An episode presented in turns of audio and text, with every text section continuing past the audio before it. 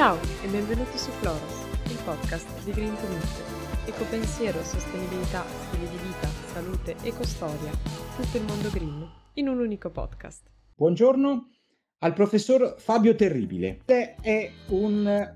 un ordinario di pedologia, cioè della scienza del suolo. Lui ci spiegherà meglio eh, di che cosa si tratta. Eh, è ordinario presso il Dipartimento di Agraria dell'Università di Napoli Federico II poi eh, direttore del centro di ricerca mh, dell'Università mh, di Napoli eh, chiamato CRISP, eh, è stato presidente della Società Italiana eh, di Pedologia, eh, attualmente è presidente di una mh, commissione dello IUS, che sarebbe l'Unione Globale degli Scienziati del Suolo, poi è coordina- coordinatore di diversi comitati ed è project leader eh, di diversi progetti appunto italiani e internazionali, quindi uno dei massimi esperti eh, del suolo, del, di quello che noi chiamiamo, anche noi eh, diciamo cittadini eh, eh, limitatamente informati su questi, su questi temi, chiamiamo appunto il suolo. Allora, professore, ehm, la, domanda ovviamente è di strettissima attualità. Eh, arriviamo da sette mesi, vorrei dire, no? sette, otto mesi nei quali eh, si sono verificati eh, in continuità eventi eh, che hanno diciamo, registrato ecco, eh, disastri, dissesti di carattere idrogeologico. Ricordiamo ovviamente l'alluvione di Ischia eh, del, del, 26 novembre 2022 che ha provocato eh, 14, 12 vittime e, e, e, danni enormi, soprattutto nel comune di Casamicciola, quindi un evento che ci ha molto ci ha molto impressionato, non solo, eh, ovviamente non ha solo colpito chi, le popolazioni di, quella, mh, di quell'isola. E poi c'è stata l'alluvione in Romagna, ma forse potremmo dire in Emilia-Romagna, eh, che fondamentalmente è stato un arco temporale dal 2 di maggio eh, fino al 16-17, no? in questi due eventi che però probabilmente hanno costituito un unico, un unico arco. Allora, eh, sui media si dice, cittadino comune sente dire, l'Italia è un paese morfologicamente fragile. Eh, si dice anche che se, secondo le, le, le, statistiche, secondo le indagini, eh, in Italia, mi corregga se sbaglio, l'Italia è il paese maggiormente interessato dagli eventi franosi in tutta Europa, addirittura i due terzi di tutte le frane d'Europa avverrebbero nel territorio italiano. Allora, la prima domanda che le chiedo, eh, chiedo ad uno scienziato, quindi non ad una voce in qualche modo, eh, diciamo, determinata o influenzata da eh, posizioni che non siano quelle della scienza, eh, quali sono allora le cause di questo dissesto idrogeologico, di questa fragilità? Eh, io per quello che ho capito ci sono cause geologiche, eh, cause naturali, cause climatiche e anche cause naturalmente umane, dovute all'attività umana. Ecco, le vorrei chiedere eh, di farci il quadro di questo complesso di cause e soprattutto la percentuale, perché quello che ci interessa è naturalmente capire quanto l'uomo, la nostra attività, eh, ovviamente influisce su questo drammatico processo. Intanto, direttore, grazie di questa opportunità che, insomma, de, di poter appunto confrontarci su questi temi è un'occasione comunque importante per me, per, me, per noi che ci interessiamo di scienza del suolo. Eh, perché è un'occasione importante? Questo eh, è importante evidenziarlo perché, perché in realtà molte di questi eh, idrogeologici che lei ha accennato, le alluvioni, le frane, specie alcune frane, tipo quelle di Ischia, no? queste frane colate rapide di fango, debris flow, insomma, eccetera, eh, hanno il suolo come componente importante. E il suolo che è praticamente l'interfaccia tra la, tra la litologia e, e chiaramente eh, gli ecosistemi, la parte biologica questa interfaccia tra la roccia che è morta e qualcosa di vivo che sono so, gli alberi, le foreste, le piante, eccetera, in questo qualcosa, eh, diciamo, in questo mondo, in questa parte dell'ecosistema succedono cose molto importanti e, eh, ed è l'ambiente in cui un minerale si altera e proprio perché si altera produce cose nuove, nuovi minerali, nuove entità che determinano la fertilità. Perché questa premessa? Perché molte delle proprietà che poi vanno a impattare sui rischi idrogeologici dipendono da, non più dalla roccia madre, ma eh, non, non, necessariamente, in quota parte dipendono da tutto, però dipendono fondamentalmente da questo suolo, quindi da questo interfaccia. Il problema è che molto spesso, e qua faccio, evidenzio questo problema, che è un problema specialmente italiano, cioè che quando si parla di dissesti idrogeologici, eccetera, non c'è mai la figura dello scienziato del suolo, cioè si chiama il geotecnico, si chiama il geologo applicato, si chiama il climatologo e guarda un po' proprio dove avviene il comparto ambientale, dove avviene il grosso, diciamo, delle problematiche che poi a scala determinano altre cose, Ecco, noi tipicamente siamo assenti, siamo assenti nelle commissioni grandi rischi, eccetera. Quindi questo lo dico proprio come comunità degli scienziati del suolo che, eh, e quindi siamo rimasti eh, figli sicuramente di una legislazione che non ci aiuta, anche la 152, il codice dell'ambiente, però in pratica siamo assenti generalmente dai tavoli tecnici se non, vabbè, in qualche caso, in maniera limitata e così via. Quindi questo perché è un problema? Perché se non i rischi idrogeologici, se non andiamo a eh, inserire questa componente informativa che sono i suoli con le proprie proprietà, eccetera, abbiamo una difficoltà a gestire questi rischi e disastri. Questa è una problematica, quindi che facciamo l'esempio sulle frane, già dai tempi di Sarne 15, 161 morti, è quello che si verificò è un suolo forestale che liquefò, cioè che ebbe una liquefazione e che le ragioni della liquefazione dipendevano da degli aspetti specifici di quel suolo che semmai erano presenti lì, in quel caso Sarne 15, non erano presenti nei campi fluviali seppur vulcanici, ed erano dei minerali che noi chiamiamo minerali a basso ordine cristallino.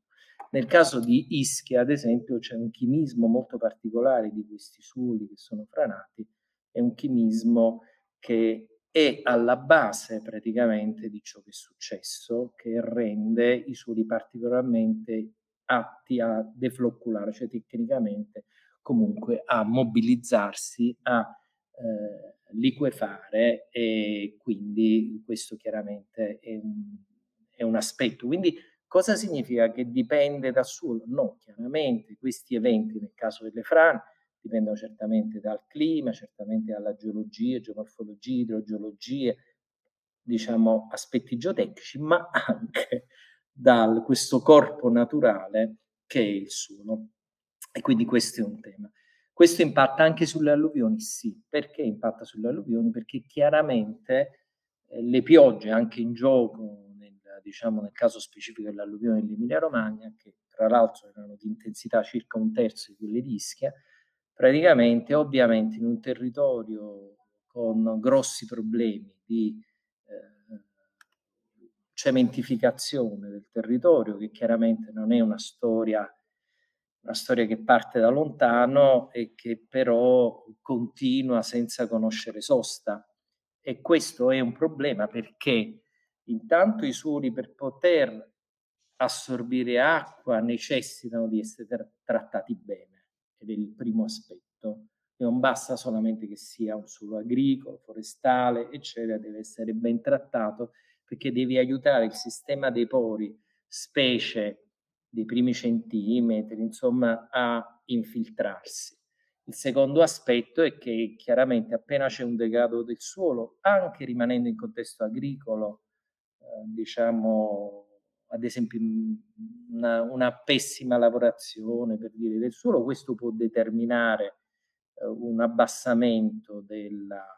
eh, ad esempio immagine una fresatura, quindi tu polverizzi il suolo, se fai fresature molto spinte, polverizzi il suolo con la prima pioggia, tutto questo suolo polverizzato poi tende a collassare formando delle strutture massive, specie se c'è poca sostanza organica, quindi bisogna prendersi cura del suolo agrario e forestale. Poi ancora peggio quando annulli tutti i servizi ecosistemici bellissimi del suolo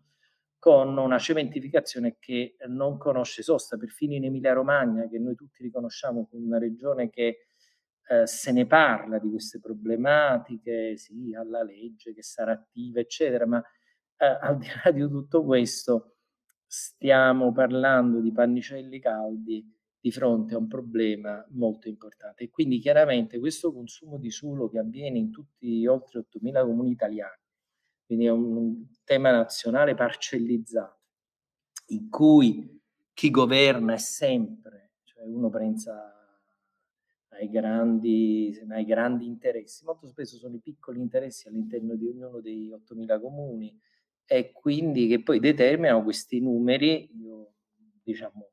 leggo ad esempio solamente per l'Emilia Romagna, solo tra 20 e 21 abbiamo perso altri 658 ettari e, dello stesso ordine di grandezza l'anno successivo. Quindi in pratica stiamo, e il problema è che sono interventi che sono di fatto quasi permanenti. Una volta che tu hai concesso a eh, diciamo, immaginiamo gli interessi genuini, buoni per costruire semmai posti di lavoro, cose del genere, però una volta che tu hai eh, cementificato, di fatto è un intervento che è molto difficile, il costo sociale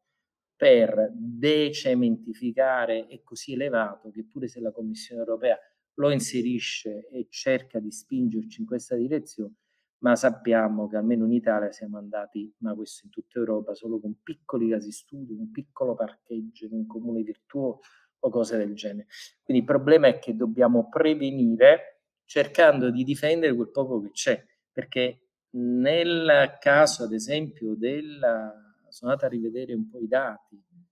diciamo, riguardanti la piovosità che c'è stata, e non è che sono pio... cioè, piogge importanti, però non importantissime, cioè sicuramente è stato un evento di grande rilevanza, ma ci fosse stata una superficie importante eh, di, per poter assorbire queste acque avremmo trovato qualcosa di diverso. È chiaro che quando tu eh, tendi a, cioè annulli completamente il servizio ecosistemico, uno tra i tanti, tipo quello di eh, della capacità di farsi infiltrare dalle acque, è chiaro che hai determinato una fragilità che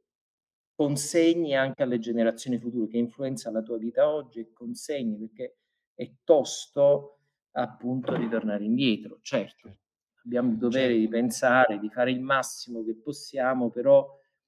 è chiaro che è una situazione che a noi preoccupa moltissimo perché eh, possiamo facilmente immaginare scenari peggiori dal punto di vista climatico e allora cioè, se già così siamo, tutta la situazione ci ha messo in ginocchio, è chiaro il cambio climatico è sotteso a tutto, ci mancherebbe altro, l'intensità del, insomma ce l'hanno detto e ce lo dicono continuamente i climatologi ed è così, lo tocchiamo con mano, però eh, è chiaro che proprio per questo dovremmo maggiormente prenderci cura del suolo, quindi anzitutto sul lato della conoscenza, cioè insieme, sul lato della conoscenza che attualmente solo non esiste, tradizionalmente non è considerato una, da, dal legislatore anche e quindi poi diciamo a scascata anche su tutti i tavoli tecnici, troppo poco suolo, troppo pochi esperti scienziati del suolo, che è una, una disciplina che ha un, diciamo che esiste in tutto il mondo, è che al momento il grande tema, la Commissione europea tra i cinque grandi mission che ha identificato, c'è il cancro, le città metropolitane, il cambio climatico, il suolo, perché chiaramente è il grande tema e si chiamano i scienziati del suolo, da noi non è ancora così. Certo. Professore, le faccio una domanda, non so quanto possa essere eh, propria questa domanda, però eh, è possibile fare ehm,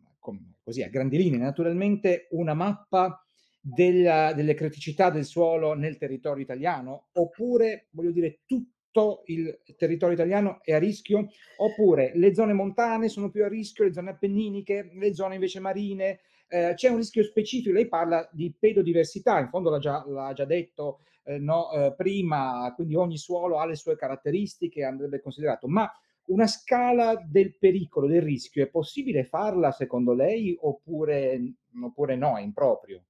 Allora, io credo le attuali zonizzazioni, eccetera, sono molto aggregate generalmente, tipo quelle dell'autorità prima di bacino, oggi di distretto, hanno generalmente una lettura del territorio che bypassa il suolo su base spesso geomorfologica o idrologica, il che va bene, però andrebbe integrato con questa componente. Così come si fa la zonizzazione per qualunque cosa, zonizzazione sismica, zonizzazione geotecnica e così via, certamente c'è un grande margine, perché qual è il problema? Quando voi fate in una regione tutte aree rosse, è come non fare niente, perché non dai al comune, al singolo, degli strumenti operativi per gestire il rischio. Siamo rovinati da tutte le parti. Quindi forse corrispondevano ad altri criteri, io credo dovremmo essere molto più specifici cioè eh, bisogna entrare, torno a dire, nel merito, perché visto che una quota parte delle problematiche idrogeologiche, eh, come ho fatto l'esempio di frane, specialmente le colate rapide di fango, quelle che sono le frane secondo eh, anche l'inventario IFFI, che sono quelle a carattere maggiormente catastrofico in Italia, quindi quelle non tanto legate al bedrock che si muove, quanto proprio la superficie che di colpo frana e chiaramente fa vittime, danni importanti, eccetera, o il caso delle alluvioni. Quindi chiaramente il problema qual è? Che i suoli variano nel paesaggio, non sono uguali, perché non sono uguali? Perché sto- suolo, le proprietà del suolo dipendono come in quel micro pezzettino di territorio negli anni di formazione del suolo come è stato il clima, la vegetazione, come la geologia, la geomorfologia, il tempo. E questo determina variazioni importanti, variazioni, questa pedodiversità, che noi ad esempio usiamo in positivo. No? L'altro giorno in, una, un'azienda vitivinicola, addirittura parti alte e basse del versante a distanza di 150 metri determinano due soli diversi con qualità, in quel caso addirittura il viticoltore utilizza e vinifica separatamente le due parti perché poi producono nell'uva stessa varietà, tutto uguale, ma producono i soli vini, uve completamente diverse e vini di, completamente diversi anche di costo. E questo è un esempio per dire come in positivo può essere usato la pedodiversità dal punto di vista dei disastri noi abbiamo bisogno di questo, abbiamo bisogno di un'informazione geospaziale accurata, quella che si potrebbe chiamare una zonizzazione dei suoli rispetto al rischio. Mettiamo il caso, non so, di Ischia, visto che abbiamo parlato, a noi sembrerebbe fondamentale avere una zonizzazione pedologica che ci faccia capire cosa che non sappiamo quanto sono fragili questi suoli, se sono, no, già sappiamo che non sono tutti omogenei, in particolare ci sono alcuni strati che hanno questo chimismo che li rende particolarmente fragili e quindi capire quanto è diffuso non lo sappiamo, non l'abbiamo visto solo in dei punti del territorio. E allora quello ti può aiutare perché è chiaro che anche se là l'innesco, i geologi ce l'hanno chiarito, i geologi applicati, parte anche da pochissimo, un piccolo evento come può essere la caduta di un masso, diciamo poi alla fine tutto il versante tende a liquefare. Quindi è molto importante capire se dove sono presenti questi suoni. E nel caso delle alluvioni è simile perché gli ambienti alluvionali di pianura al profano possono sembrare tutto uguali. In realtà hanno diversità enormi anche in Emilia Romagna. Noi abbiamo suoli molto diversi gli uni dagli altri perché dipende dall'evoluzione geomorfologica e pedologica della pianura e che eh, chiaramente, e quindi che significa che ognuno di questi suoli ha resilienze diverse, andrebbero trattati in maniera diversa per mantenere la buona strutturazione, cioè il buon, buon sistema, una buona architettura dei pori, per cercare di essere sempre pronti, diciamo limitatamente a quello, ovviamente alle situazioni, perché però essere sempre pronti ad assorbire acqua. Quindi è molto molto importante questa analisi. Abbiamo cartografie dei suoli, però queste cartografie dei suoli molto spesso, è di nuovo un problema italiano, intanto ogni regione tiene le sue, alcune regioni non tengono niente perché dopo la modifica del titolo quinto della Costituzione queste competenze sono finite alle regioni e quindi ogni regione va per la propria strada. Se prendi insieme l'Emilia Romagna, il Piemonte, cioè già praticamente la Lombardia non trovi più niente, cioè dove si avvicini le carte dei soli di una volta, oggi in formato digitale non cambia niente, praticamente non, eh, non c'è un'armonizzazione dei confini e ognuno, giustamente, ogni regione è andato sulla stessa strada. Questo non funziona perché poi il bacino del Po è un unicum, quindi così come quindi abbiamo bisogno di qualcosa di armonizzato. Noi come scienziati del suolo lo stiamo dicendo da anni, abbiamo fatto una proposta di legge quadro sul suolo eh, due legislature fa, presentata a dicembre 2013, ripresentata nella precedente legislatura, purtroppo poco prima della caduta del governo Draghi. Quindi il paese avrebbe bisogno come il pane di avere una base conoscitiva omogenea, perché questo determina che io anche oltre al problema del consumo che è già chiaro, ma è anche chiaro che dobbiamo avere strumenti idonei perché dall'alto nessuno, nessun sindaco ha la forza di contrapporsi alle, il grande problema alle asimmetrie tra imprenditori che vogliono fare il supermercato, insomma, degli investimenti, eccetera, e poi ovviamente interessi ambientali che sono interessi debolissimi, a volte assenti. E quindi è chiaro, questa simmetria determina che arriva anche al miglior sindaco del mondo, ma eh, bisogna rendersi conto che ci vogliono strumenti che aiutano l'amministrazione a difendere i propri territori, altrimenti su tutte chiacchiere come stiamo facendo da non so quanto tempo e quindi eh, questo è, diciamo, è sicuramente un problema importante. Professore, ehm, lei ci ha dato un quadro veramente molto chiaro, eh, molto comprensibile ed esaustivo della situazione e dei grandi problemi. Eh, lei ha parlato di strumenti, io so che voi eh, avete come pedologi, come scienziati, avete elaborato in un progetto che è durato anni uno strumento molto interessante. Ora noi, eh, il nostro tempo è, è terminato per, questa, mh, mm, per, questo incontro, ma la invitiamo eh, a stretto giro, come si suol dire, a parlare di questo strumento che voi avete elaborato e che è, eh, sembra anche a noi che eh, siamo profani ovviamente di scienza del suolo, sembra qualcosa di molto interessante e di molto importante anche per la vita di tutti, non solo ovviamente per la scienza. Io la ringrazio e la, la invito appunto a ritornare presto. Grazie a voi, a presto. Grazie per aver ascoltato questa puntata di Cloros. Ci risentiamo alla prossima. Ciao!